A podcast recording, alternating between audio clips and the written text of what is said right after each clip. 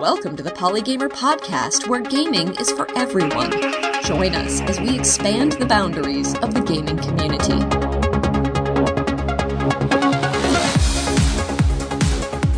Hello and welcome to the Polygamer Podcast, episode number 90. I'm your host, Ken Gagne. This podcast is primarily about diversity in video games, but we also love board games. We've had several guests on this show talking about board games in the past, including Sarah Como of Zephyr Workshop, publishers of Aegis, Mike Robles, who contributed to Betrayal at House on the Hill expansion Widow's Walk, and Lorien Green, director of the board game documentary Going Cardboard. Today I'm excited to continue the conversation about board games with the proprietor of an establishment that opened just six months ago, practically in my own backyard in the suburbs of Boston. Please join me in welcoming the founder and co-owner of Adventure Pub, Athena Z. Peters. Hello, Athena. Hi. How are you today? I'm doing really good. Great. So tell us a little bit about Adventure Pub. It was founded just this past December and is located in a suburb of Boston. But beyond that, what is Adventure Pub? So, Adventure Pub is a board gaming gastropub.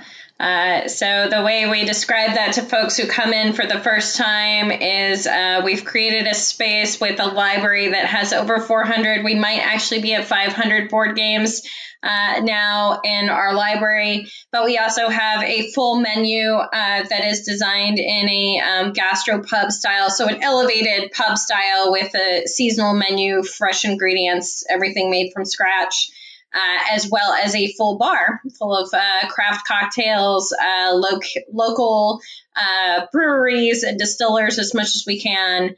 Um, and yeah, so all of this in one space, as well as being large enough to be an event space. So not only do we have board games and people playing tabletop games there regularly, you know, occasionally we have we're you know playing games on our Switch um, that we have hooked up via our via our projector. We also sometimes have TV shows streaming, and then we also have the ability to do some immersive events. Uh, so kind of blending gaming with you know food and drink. Um, you know, in a lighthearted way for people to kind of get a little more immersed into the worlds that they get excited about. Wow. So it sounds like there are a lot of reasons to go and a lot of things to do once I'm there. I can show up and just order dinner and not play games or just play games and not order food. That is correct. So we uh, we have the ability to do both. Uh, so if you did want to just come in and play games and not order food, we do have a game cover so that um, you are in, in some way contributing to you know our space and our staff. Um, but it's totally possible to come in there and not uh, order anything, and then vice versa. Like pe- folks are welcome to come in and just have a drink at our bar, or just come in and have dinner and just enjoy the space, and then head out without playing a game. So, like all of those options are available. What distinguishes a gastropub from a pub or a restaurant? So, the distinguishment of gastropub, it was actually a term I was introduced to a few years back, is that um, a lot of times when people think of just standard pub fare, you know, a lot of times it might be, uh, you know, food that was easy for a bar to produce quickly um, to go alongside, you know, a beer. So there's not. So sometimes in in a standard pub, right, it's it's pre-made food that's quick to make um, and then present to uh, their customers.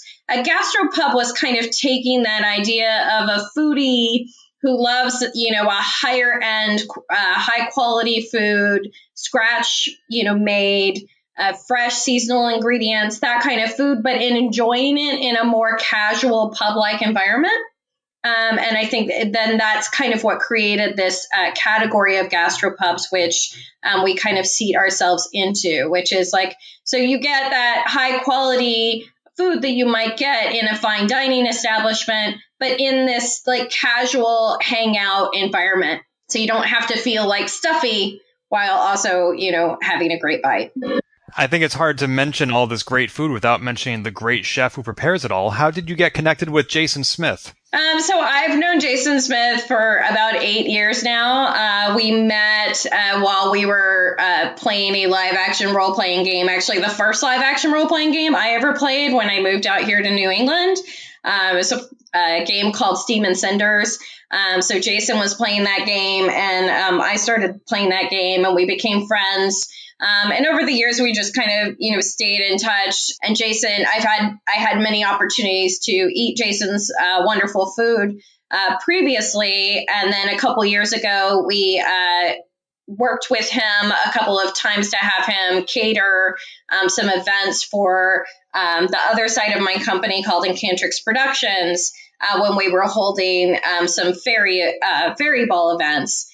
And so when I started thinking about uh, expanding us into an actual physical space, um, Jason was also starting to put out feelers about possibly wanting to o- open his own place where he could run the kitchen and create the menu.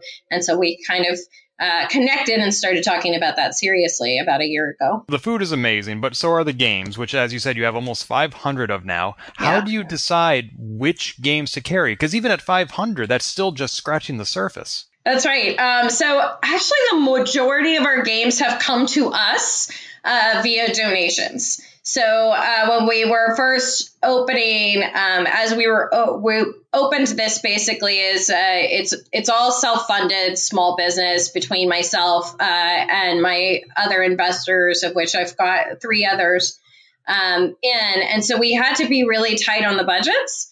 Um, and so one of the first things we were thinking about is, well, one, we have all of our own personal game collections in, but we had other people reach out to us and say, hey, uh, could we donate some games because we want to make space for for new games in our you know collection, but we need to you know, so we we're looking for a place to to to put these, would would you be able to get use out of them? And so we went ahead and opened up the opportunity for people to donate games to us. So the way we do that is if you give us one game, we give you one game cover in exchange. Uh, and so actually a major the majority of our collection is just games people have brought to us. Additionally, we've had a number of donations from just local um, game developers themselves. So game developers, game publishers sending us demo copies of their games so that um, people get a chance to, to play them, right? And, and enjoy them and then maybe go and, and purchase a copy, uh, you know, for themselves for their homes. So this wasn't just you trying to find space for your own personal collection.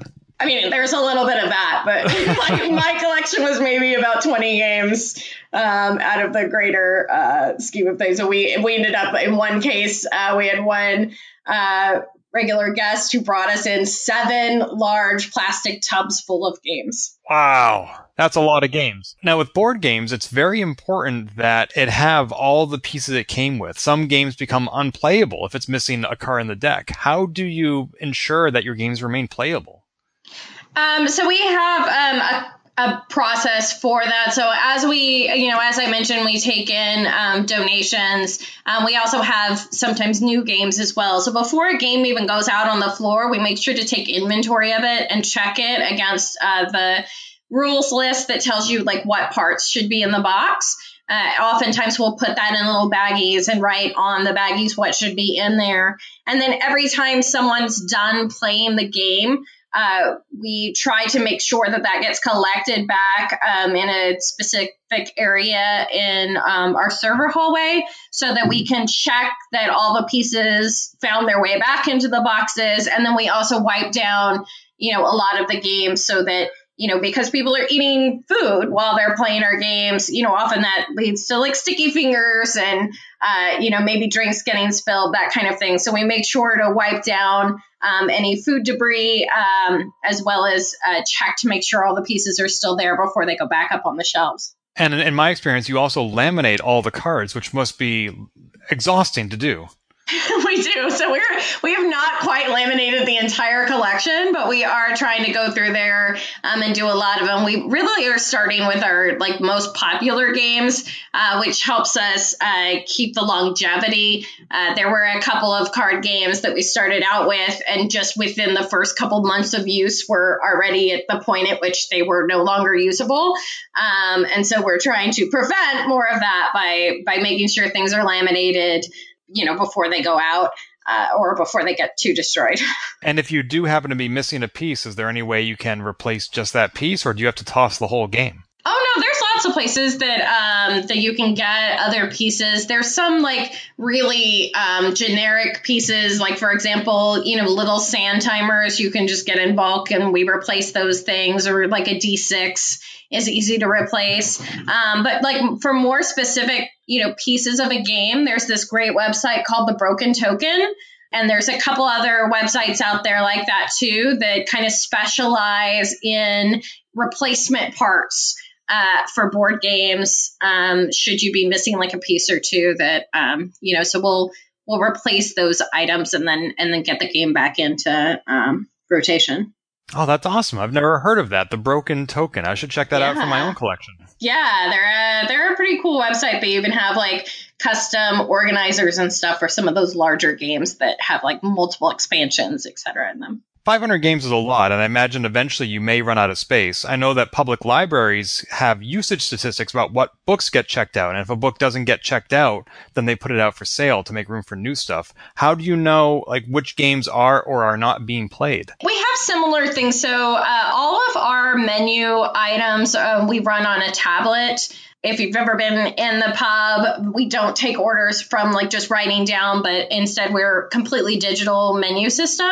Um, so we do the same thing with our games. So all of our games are actually in our restaurant uh, point of sale. And so when somebody has a game on their table, we put that game also on their tab so that we can track that data the same as we track all the data you know of our individual menu items drinks etc uh, so at the you know we can regularly run reports uh, to see what games are being played uh, and then how often they're going out. Um, it also helps us distinguish between games that are, you know, our complementary games uh, versus games that would be part of the game cover, uh, so that people are correctly charged on their tab uh, for the game. So.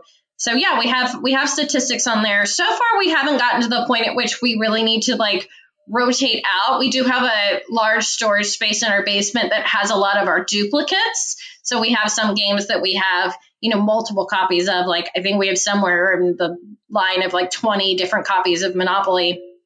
Um, and so we will, you know, at some point we'll probably go through um, the least, the less popular games and store those in the basement unless they're specially requested. Um, but for now, we've been able to keep everything on the on just adding more shelving upstairs. I think it'd be fascinating to see on your website some sort of leaderboard about which games are most popular this week or this month. At some point soon, our intention is to actually have the ability to do a search um, from our game list that's on our website by you know uh, number of players uh, you know how long it takes to play you know what's the actual game category that it's in but i could see us easily like uploading the same data of like how popular is this game how many times has this game been played you know in the history of our opening or this week um, etc. Oh, that'd be awesome. And if there's a game you don't have, is there a way I can suggest it, or should I just bring my own copy? We certainly um, we we really appreciate suggestions. We do have a um, you know most wanted list that we keep for ourselves uh, that we definitely uh, should post at some point. Uh, so that people can see it and know that for you know donations we're really interested in you know these games specifically we're trying to make sure we have all of the you know top 100 games from the board game geek list you know, we we also have other ones that are just like, you know, frequent frequent requests. So, but if there is something that that you want to request, I mean, we welcome folks to send us an email at games at theadventurepub.com or message us on Facebook um, or any of the other, um, you know, messaging systems that we have and just let us know. Um, and then folks are also welcome to bring in their own games. Um, so if you have, you know, your own game and you're just looking for a place to, to play it, um, much like other game cafes, you're welcome to bring it into Adventure Pub and play it um, in our space as well. In the case of bringing in your own game, if your game is actually one that's on our complimentary list, then it would just apply the same rules as our complimentary list rules, which is, you know, your first game is free with a purchase of food or drink. Um, but if it's not on our comp list, then it would be um, a game cover game. So um, that just being a one-time fee um, that covers you for all day gaming for as long as you want to hang out and as many games as you want to, you know, play. um, which currently is weekdays $5 per adult and kids are free. And on weekends, it is $10 per adult and $5 per child age 5 to 14. All right, good to know. So we don't need to talk on this podcast about why board games are popular. I mean, uh, for you and I, the answer is obvious, and yeah. for those for whom the answer is not obvious, we actually have covered that in previous episodes of Polygamer. What I want to know is why is there this emerging trend of providing and creating spaces in which to play board games, whether that is a board game cafe, of which there are others in Boston, or local v- comic book shops where you can set up a table and play D&D, or a dedicated space like the Adventure Pub. Why is that a growing trend in your opinion? I think it's a matter of people uh, looking for a place that they can, you know, connect again. Um, there's so there's multiple reasons why uh, you know game cafes are a great option. Um, for example, like one of those things might be just space of your own collection, right? So if you you know if you want a wide variety of games to enjoy, or you just want to try out a game um, without that you know putting down the investment in actually purchasing it, you know a game cafe is a great place to go and be like, all right, I've got 500 games to choose from. I can play a different one every night um, and I don't have to make sure that I have both the money and the space to, you know, keep that entire collection. Um, I think the other thing is also just that, uh, you know, that ability to go in and, and have that face to face enjoyment of playing a game with folks. I mean, we definitely have the ability nowadays with the internet to play with, you know, thousands of people at one time, but not with that face to face interaction that's, um, you know, that that we still crave as human beings to have that, you know, that connection. You know, and then the additional, you know, benefit being a place like Adventure Pub uh, not only do you, you know, have that space and you have access to the full library, but then you could you can also easily order some great food and have a drink, and it doesn't have to be a, you know, one person didn't have to decide to host that and then clean up after, right? So we do all the cleaning up after. You get more choices than just your standard takeout menu or you know pizza and then everybody can kind of you know that way everybody can kind of pick and choose depending on what they're in the mood for instead of everybody trying to agree on like you know one thing. Those are all great points. I know that i would host more games at my house if i didn't have to clean up before and afterward. Right.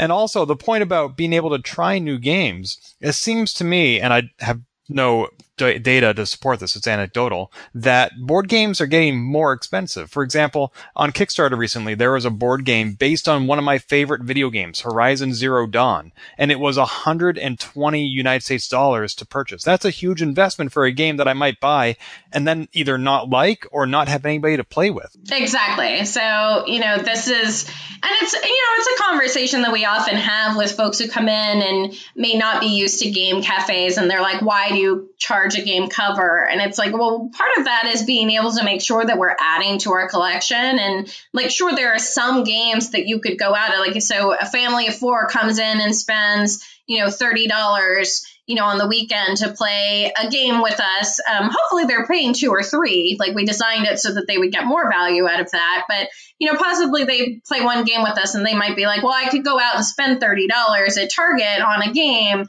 Um, but the honest, you know, truth is that sure, there's a few games in our collection that would be, you know, that low, but there's several in our collection that would be much higher than that. Or in some, in many cases, because of our donation system, a lot of our games are actually would be considered collector's items that you might not be able to just find.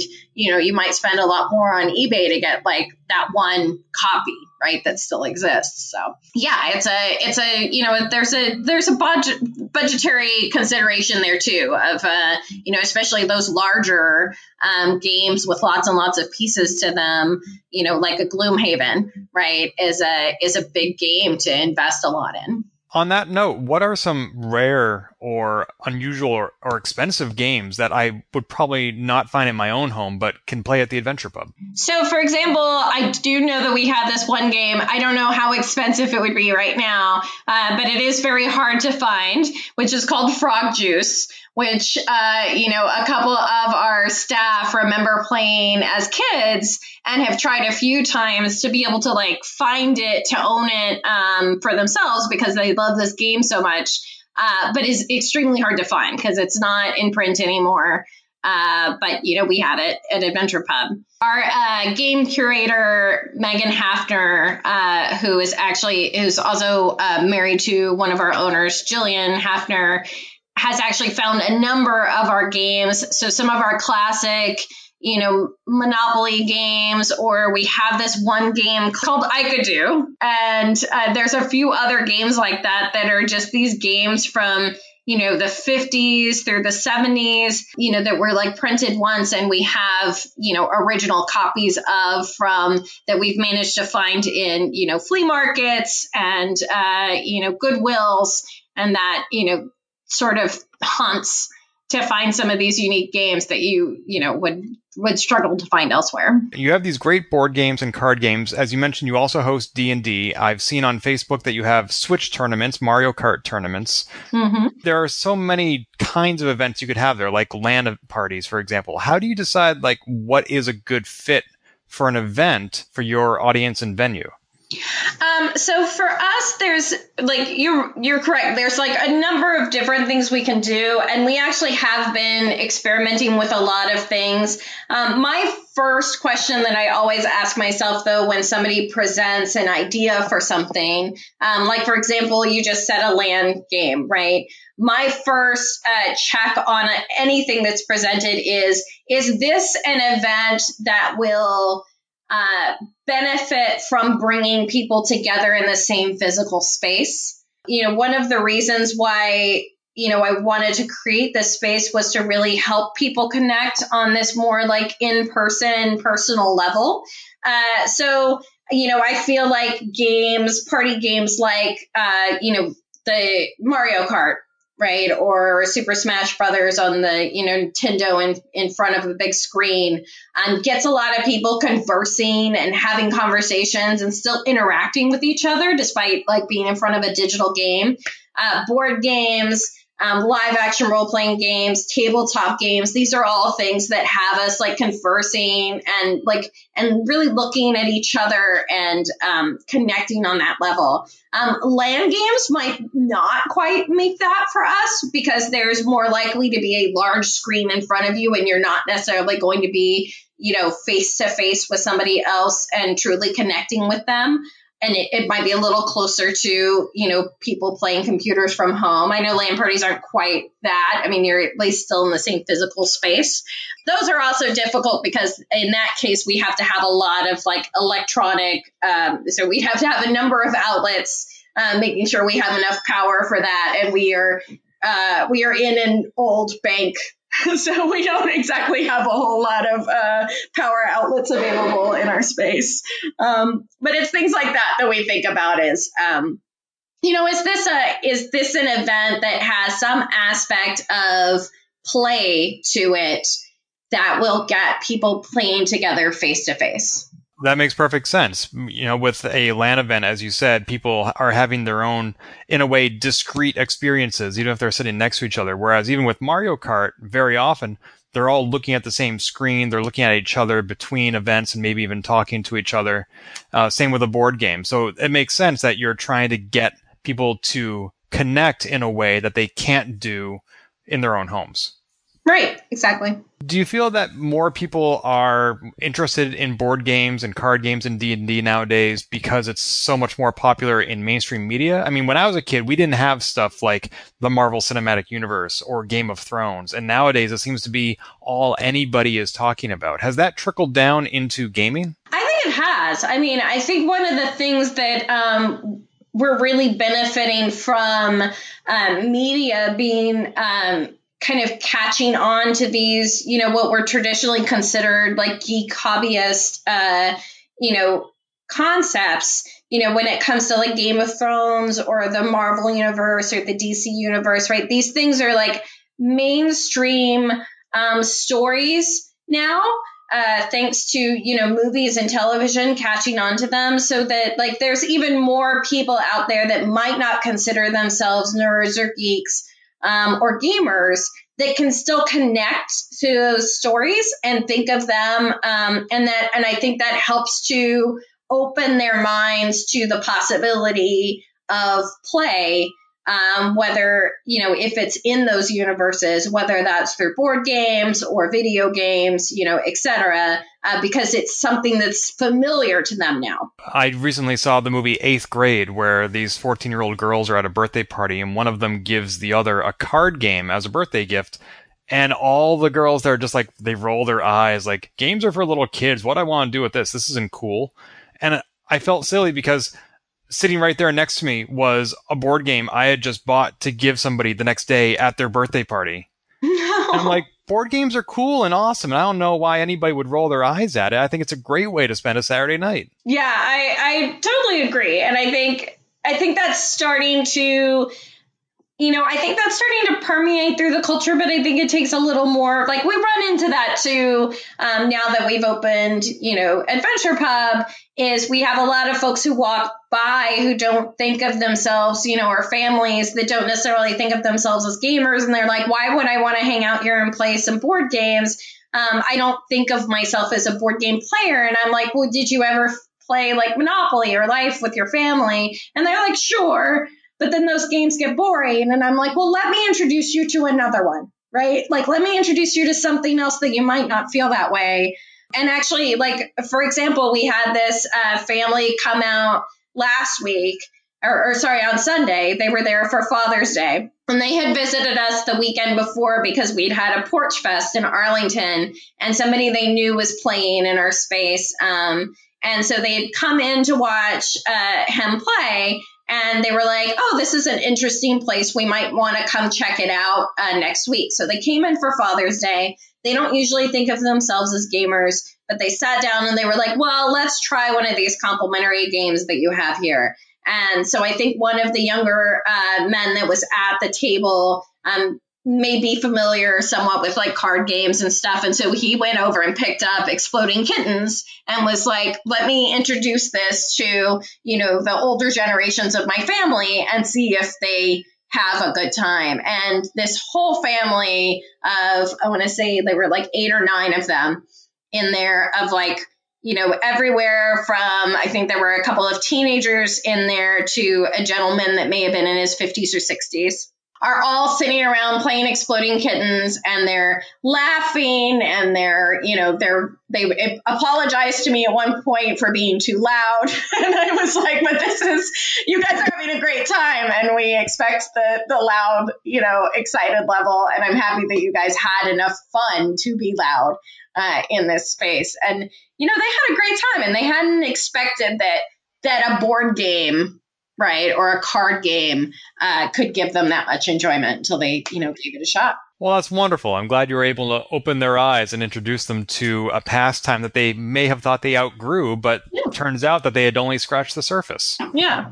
So we have all these wonderful anecdotes and experiences, you, me, that family, but there were a lot of variables before you ever opened Adventure Pub, before you knew that it would be successful. What sort of market research does one do to determine that this is a need that a certain geographic region needs to have met? Um, so there's there's a few things that I did. So for one, I'd been inspired by a number of uh, you know board gaming restaurants in other areas of the country. Um, you know, there's, you know, my main inspiration was Mox Boarding House, which is out in Seattle and Bellevue, Washington, um, which I had actually like gone and visited a few times and had fallen in love with. Um, and I saw that there were some other places similar to that, uh, like the Rook and Raven, I believe, that you know is in that in that area as well and then a few others that have been popping up in like Vancouver and then you know that like northeast um you know area and their demographic. And so I dug into like what exactly is that demographic? I mean I knew because I was going out there a lot for like work that you know the game developer demographic is high up there.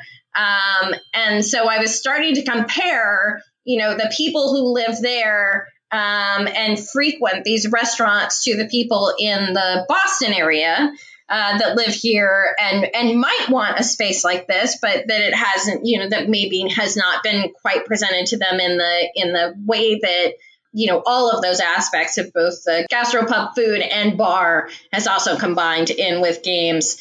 um, in the same way. And so, you know, I did a lot of just research to compare these two markets and finding where is this area of, you know, where I'm going to have a high uh, population of folks in their like 30s to 40s. Maybe they've just started families or they might start families in the next couple of years. They probably work, you know, primarily in tech fields we've got a lot of those people here, um, especially in like the Cambridge Somerville area. Um, and then I was finding that a lot of the folks in the Cambridge Somerville area, as they're starting families, are kind of pushing out into Arlington. Um, and so when I was looking for the right space, and this place, you know, and then I found the the building that we're in in Arlington. I kind of did a double check on, um, you know, that demographic, and uh, and and found like this was a this was a good space to also be conveniently located um, to you know all those folks who you know either work at MIT or just graduated from MIT or Harvard and might be working in the tech fields around that area and remember playing games you know or D&D or whatever when they were in you know school and might continue to be doing so now right that's a good point about targeting families in the Arlington area. A lot of my friends are younger. They haven't started having kids yet, and they live in Cambridge and Somerville right on the Red Line subway, and they are hesitant to go somewhere that the subway doesn't. Now, you're about a mile from the subway. The bus line goes right in front of your building. Yep. Do you feel that that is sufficient access for your target audience? I think it would benefit us to be, you know, to have more access. I mean, that would always be great. And I was balancing, you know, access with also the amount of space that I was looking for to be able to have enough space to like host events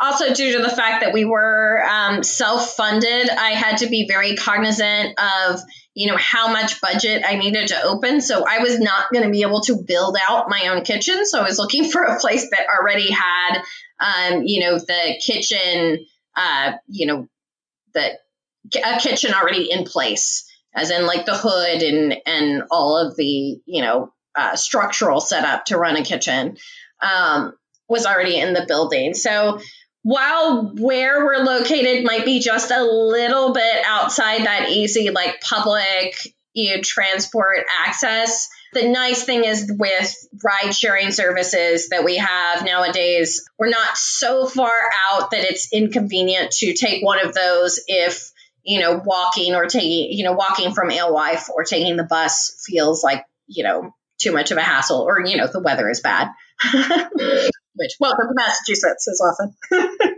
and just to clarify, you said you needed an existing kitchen. You also said yeah. your space used to be a bank. I assume it was another restaurant in between. That's right. So it was it was a, built in 1924 as a bank, and in 1990 it was converted into a restaurant uh, for a place called Flora that was there for like a good 20 years or so um, before they closed, um, and then was briefly a French restaurant uh, for for a little while before we moved in. Cool. So, in addition to the kitchen, you also have a bar, and I understand yeah. that the liquor license took you a while to get. I have no idea what goes into that. Was it a very involved process? There's a there's a process involved in getting a liquor license uh, in the state of Massachusetts. Um, you have to go uh, before a lot of boards. There also is pretty much a, a full investigation by the state into every single owner or person that might be financially benefited by uh, owning or selling alcohol in the state. Um, and so, yeah, there's there's multiple steps. There's a lot of like town meetings you have to go through, and then you go up to the state, um, and then that takes time, and they do these background checks. And if anything is wrong that first time through, it gets kicked all the way back to start over again. Um, and so there was definitely uh, some bouncing around there. There was also a lot of lessons learned on my part from, you know, what the proper order of operations was for those things so as not to lose months here or there, in which case I did. um, but I know, you know, I know I'm familiar with the process now. Uh, so. Do you have you found that having a liquor license has impacted your business, or that for the short time that you didn't have it, there was an impact there? Oh yes, definitely. Um, I mean, the liquor license was key to um, the business plan in the first place. it doesn't mean, you know, one of those things we like to say is like it doesn't take alcohol to go out and have a good time, but uh, there's a lot of expectation um, from folks that they kind of do want at least the ability to have a drink. Um, we did have a lot of people who appreciated that when we didn't have our liquor license, we at least had mocktails, and, and definitely folks who didn't drink um, got excited about that. Uh, we still have those mock- mocktails are still available. If you, most of our cocktails can be made in a mocktail uh, form because we we definitely support people who uh, don't want to have alcohol to go out and uh, have uh, you know dinner or play a board game. Um, you're definitely welcome. But the truth is, when it comes down to it, like for most restaurants, your alcohol is your you know one of your biggest money makers. So um, you know it's kind of a it's kind of needed. And we did find a lot of people in the months that you know in the three months we were open without our bar would come in and look at it and say oh uh, you know you don't have your bar yet. Okay well we'll be back when you do. And uh, you know so they'd walk out. And then you know we would lose business you know whatever business they were going to bring in until you know we did have our bar. So uh, it was a it was a definite boost um, it was one of those things that was a barrier to entry before, uh, which is no longer, you know, which we were able to remove. So now people are more likely to, to give us a chance. And anybody who wants one of your creatively named drinks but can't choose which one can just roll a d6. Is that right? That is correct. It's a we actually do a d12, uh, but yeah, you roll a d12 um, and it will basically be bartender's choice between um, either a, you know one of our beer selections or one of our cocktail selections, depending on what you roll. That's amazing. And what are some of the names of the drinks? Um, let's see. So right now we have like a Sarah Connor. We have uh, the Masquerade. Uh, we have uh, Star Lord. We have uh, Tony Stark. We have a Captain America flip. Um, yeah, there's, there's, there's a lot of superheroes. That's amazing. I love it. So, with everything that's gone into the Adventure Pub, I would expect that you have a lot of experience with hospitality, restaurant management, etc. But your experience actually comes from the other side of your specialty, that being games. You worked for years at Turbine on such MMOs as Lord of the Rings Online, Dungeons and Dragons Online, and also games like Batman Arkham Underworld with all that experience in an industry that so many people are trying to get into, what prompted you to leave? Yeah, digital games uh, is definitely one of my uh, biggest loves. I was in the industry for 15 years. Um, most of my experience was in MMOs. Uh, Turbine was definitely my longest stint at any one company, and it was a it was a great company to work for. Um, certainly, um, and I love all the games that I had a chance to like, you know, participate in and, um, you know, help to build, um, and the wonderful teams I got to work with. I, but I think there is, there was a bit of, uh, you know, frustration for me as well in working in digital games or had, had gotten to that point.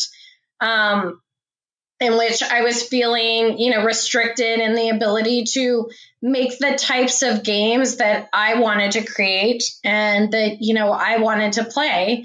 Um, a lot of uh, video game companies, especially your larger video game companies, um, you know, are you know run and made their made decisions by you know a lot of people who are you know further up in a business, usually a large business conglomerate that don't necessarily make games on a day-to-day uh, basis. So they're making their decisions based on, you know, marketing numbers that they can get and, you know, market research. And so they just, they hone in on what is going to be the biggest potential moneymaker. And that's a lot of times how decisions about what games are made and how they're made are decided um, versus creating games because there's a niche market that's not being served or creating games because, you know, in a way that, you know, a creator is, you know, inspired by or, you know, other other ways that a business might go around, you know, decisions of making what, you know, what they're going to make next kind of thing. And and I think just after several years, um, you know, I wanted a chance to create something that I could put my mark on um, and have a chance to make, you know, a space or make experiences uh, that people couldn't get elsewhere, right? That we're going to be, and that might serve, you know, a market that wasn't being, you know, served. So families and and women and LGBTQ folks who aren't you weren't necessarily seeing themselves um, in the in the games that they were being offered, you know, on the the regular market, or you know, and so instead I decided, well, let me try to find a way to uh, create a space and a business um, that could serve those folks who were, you know, closer to me and what I wanted to see. What was your role when you were working in the games industry? Were you a developer, product manager? Um, most recently, I was an executive producer. Um, so basically, I would head up uh, an entire like game project. Uh, so, for example, I was the you know executive producer on Batman Arkham Underworld, so I oversaw that project. Um, so I was in charge of you know the complete um, you know profit and loss statement, making sure all the budgets were balanced, as well as um, managing the team that created it. And before that, I I did work. I came up through um, community work. Um, I did uh, quality assurance for years. Um, I did a couple years as a narrative designer. Um, and uh, and then I was a project manager for many years uh, before I became an executive producer.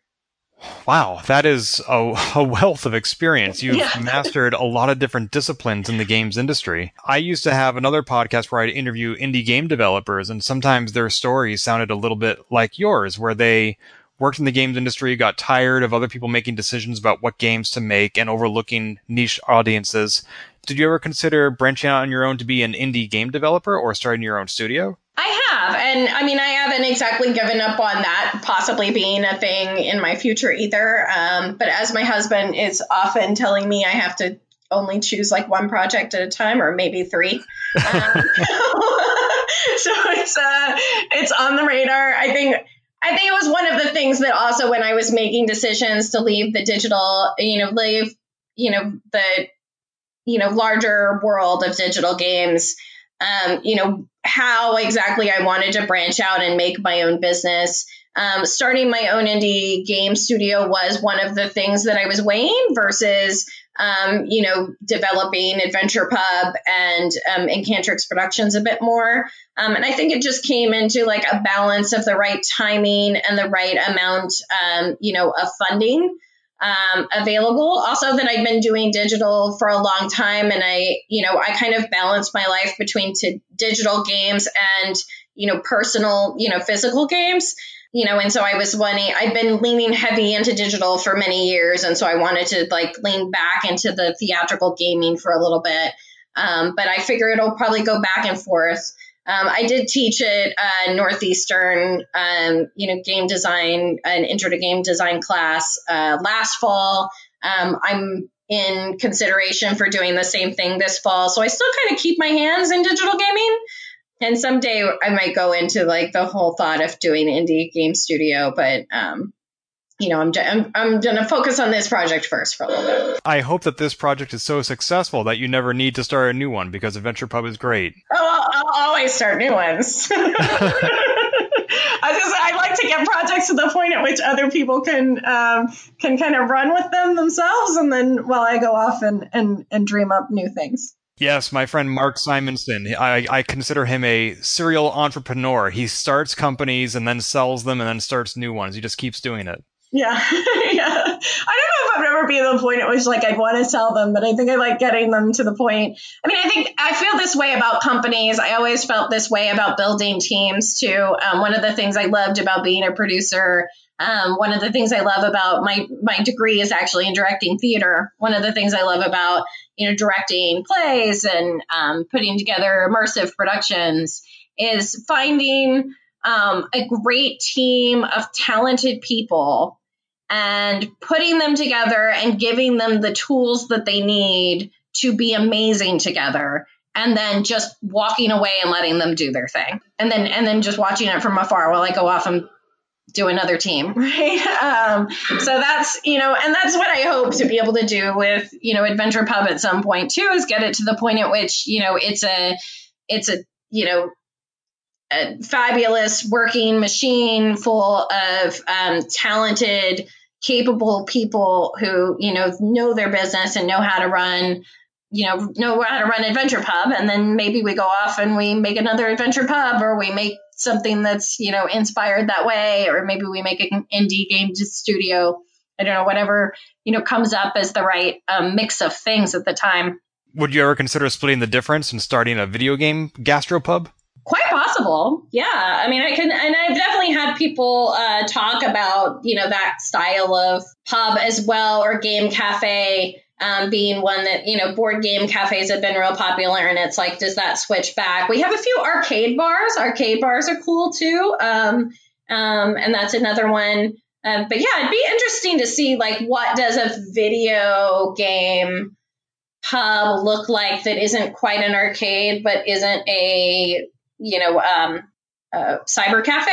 It's interesting that you should bring up barcades. There are a couple in and around Boston and Salem, but what I was actually thinking of when I w- mentioned video game pub, I don't know why I wasn't thinking of arcades, was the classic console room at PAX East, which is always packed.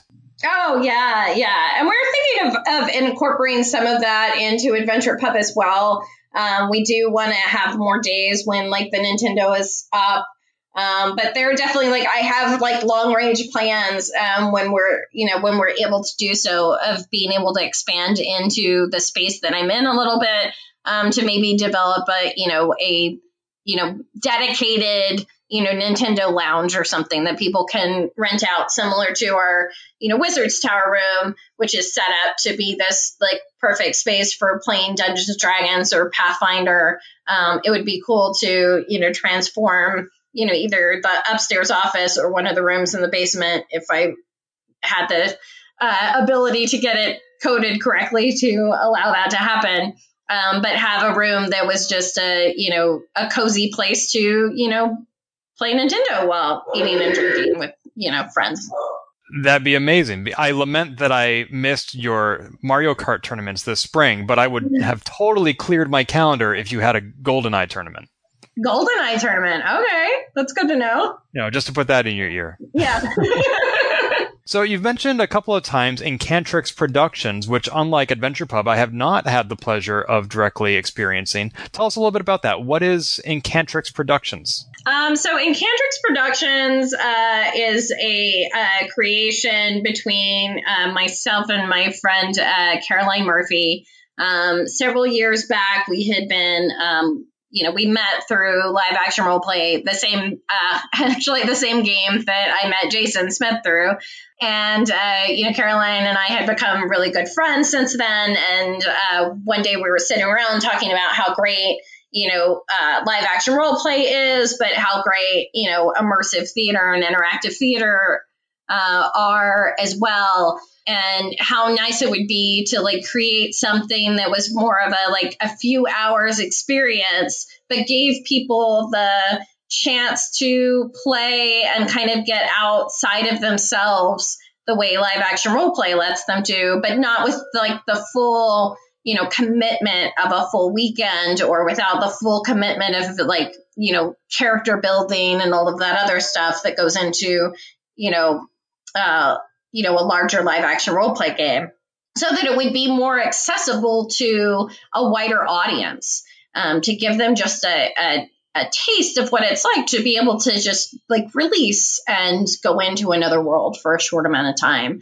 And so we were chatting about this and and and then we looked at each other and we said like why, well why don't we create that? Like why don't we just build that? So um, for the last few years, we've been um, running productions. Um, our most widely known um, so far had been uh, the our fairy balls. We would do a fairy ball every year to raise money for charity.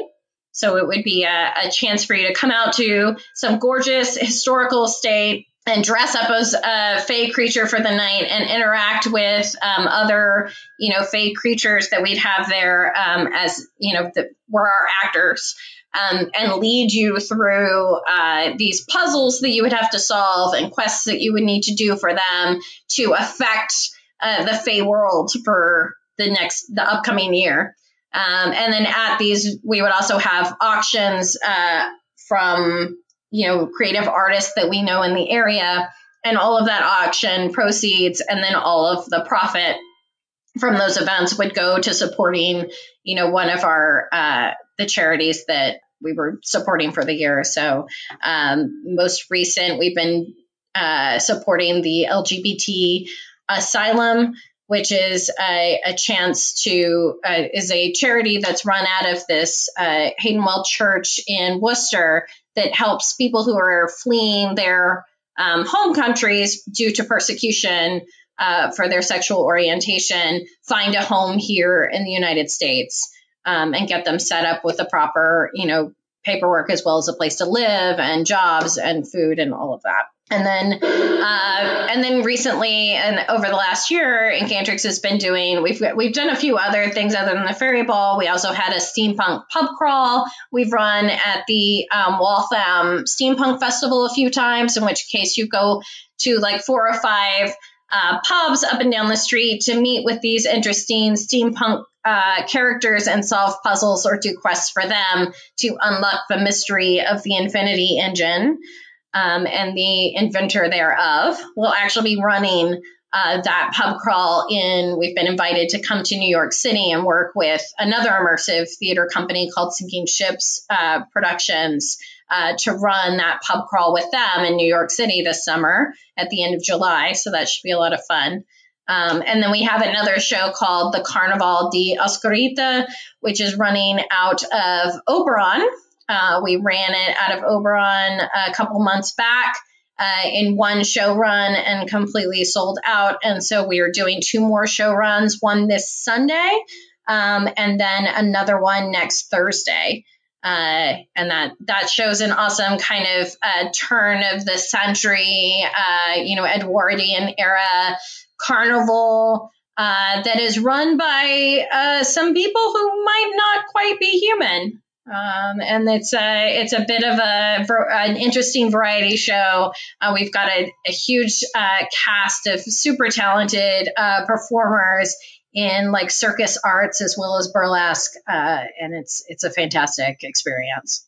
So if I go to this dark carnival, can I just sit back and watch the show, or am I expected to participate? Either way, so it's really a matter of like, and a lot of stuff we do. I like to say um, it's about choosing your own adventure if you wanted to just sit back and you're not really much of a puzzle go or anything, you can totally just sit back and enjoy the show. There's so much like performances and things to take in, you know, going on around you while you just kick back with a drink and, and watch. But you can also, if you want to be more, you know, immersed in it, you can go and interact with the characters uh, they can give you puzzles to solve. You can find out more about the story and the mystery and actually have an effect on how the show ends.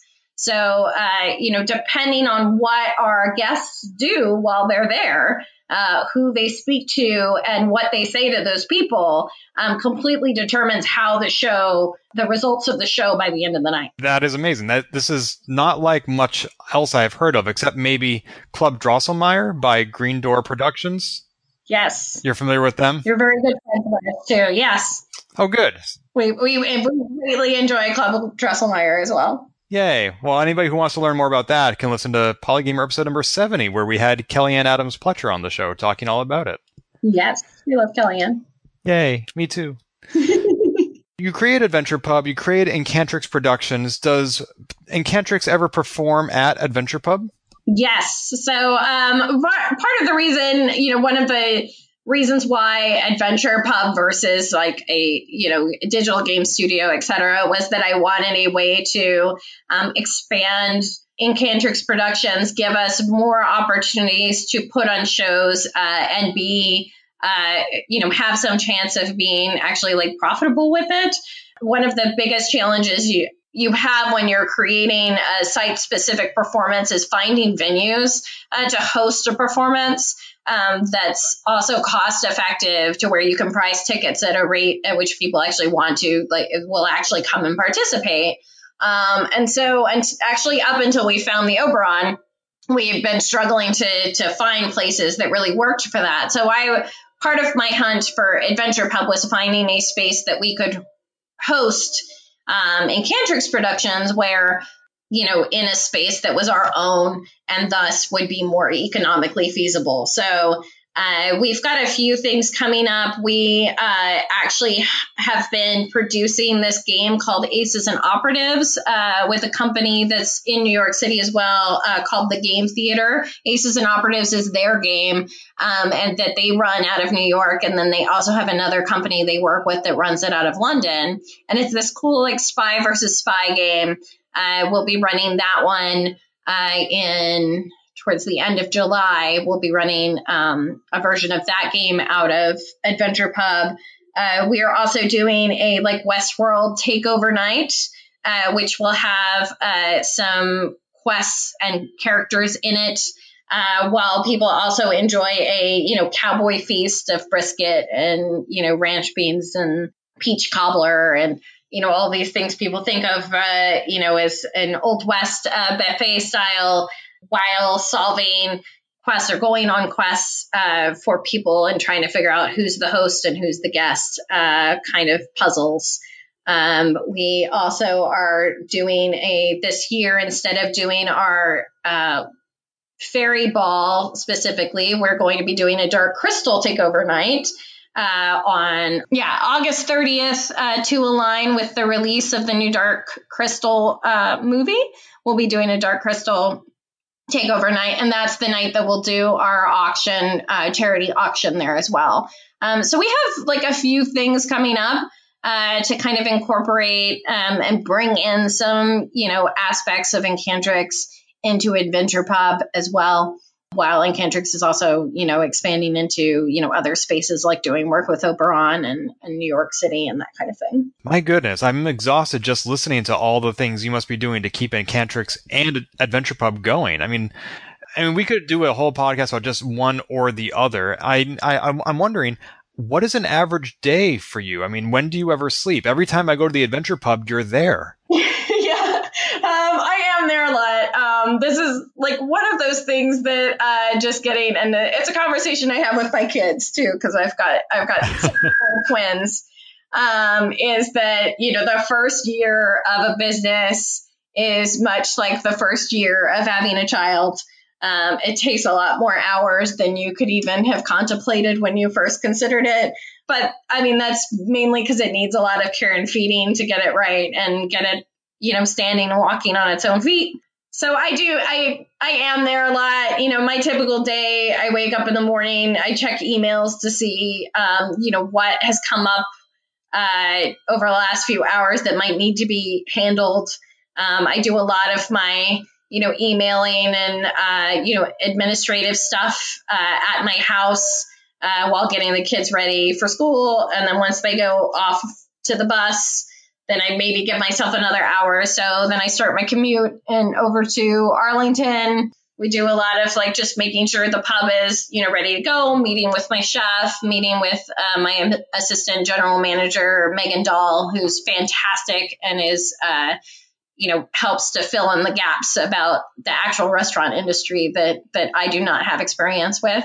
Um, and then we like plan out our weeks. Like I'm I'm constantly planning out events um, to kind of fill um, the weeks so that there's always something interesting happening at the pub.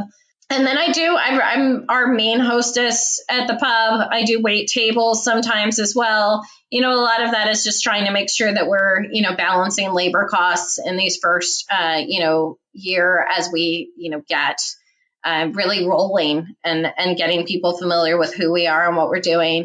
Um, it also helps me to be there on the floor and observe, you know, what's happening.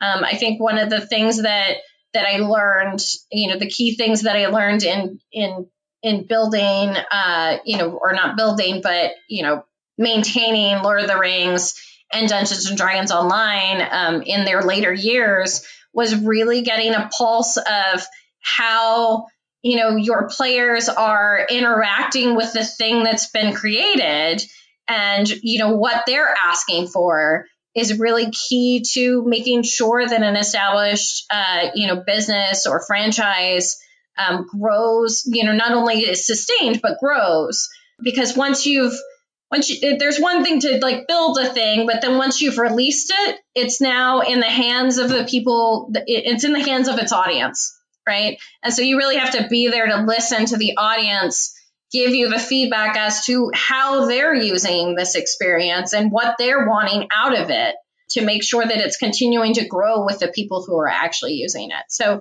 being there at the pub um, you know, on the evenings or the weekends, you know, when there's folks in it, gives me a chance to really see like, are people utilizing the, you know, complimentary games? Are they going to the shelf with the larger games on it? You know, what is the mix of people who are playing? You know, are they playing before they eat or are they actually eating and playing at the same time? Or is it vice versa? you know, and, you know, what feedback are they giving t- to us about our collection? Like, are these the games they want to play or are they looking for something different? You know, and that's the kind of stuff that, sure, you could send out a survey, but uh, you don't quite get the right pulse um, unless you're there, you know, actually seeing the reactions. That's true. And it's great that you have that hands on approach to this and it allows you to see and do so many things and create so many wonderful experiences for the community, both through Adventure Pub and Incantrix. And in my experience, you are doing exactly that. I've had wonderful times. And for those of our listeners who want to have that experience for themselves, can you remind them where to find Adventure Pub, both online and off? Yes. So uh, if you want to find Adventure Pub um, online from anywhere, you can go to www.the pub.com. And then physically, we are located at 190 Massachusetts Avenue in Arlington, Massachusetts. And there's parking, uh, both street parking for a couple of hours and then side street parking. This is a question I get all the time. The great things about uh, Arlington, Massachusetts is there is no paid or permitted parking around our area. Uh, so you can feel free to park on the side streets. Uh, you can park there until 1 a.m. So if you have trouble finding parking on the main street. Fantastic. And what about Incantrix? Where are they? You can follow us on www.incantrix, and that is spelled I N C A N T R I X. Productions, P R O D U C T I O N S dot com. And on there, you'll see all of our current events uh, and what's coming up. Um, you can grab tickets. Uh, you can also get links to all of our social media and feel free to email us. Uh, and our email is right there uh, on the website if you have any like questions about what's coming up. Awesome. And there will be links to all of that in the show notes for this podcast found at polygamer.net. Athena, thank you so much for your time. It's been a pleasure chatting with you. Thank you. This was really fun. See you at the pub. All right. This has been Polygamer, a GameBits production. Find more episodes, read our blog, or send feedback at polygamer.net.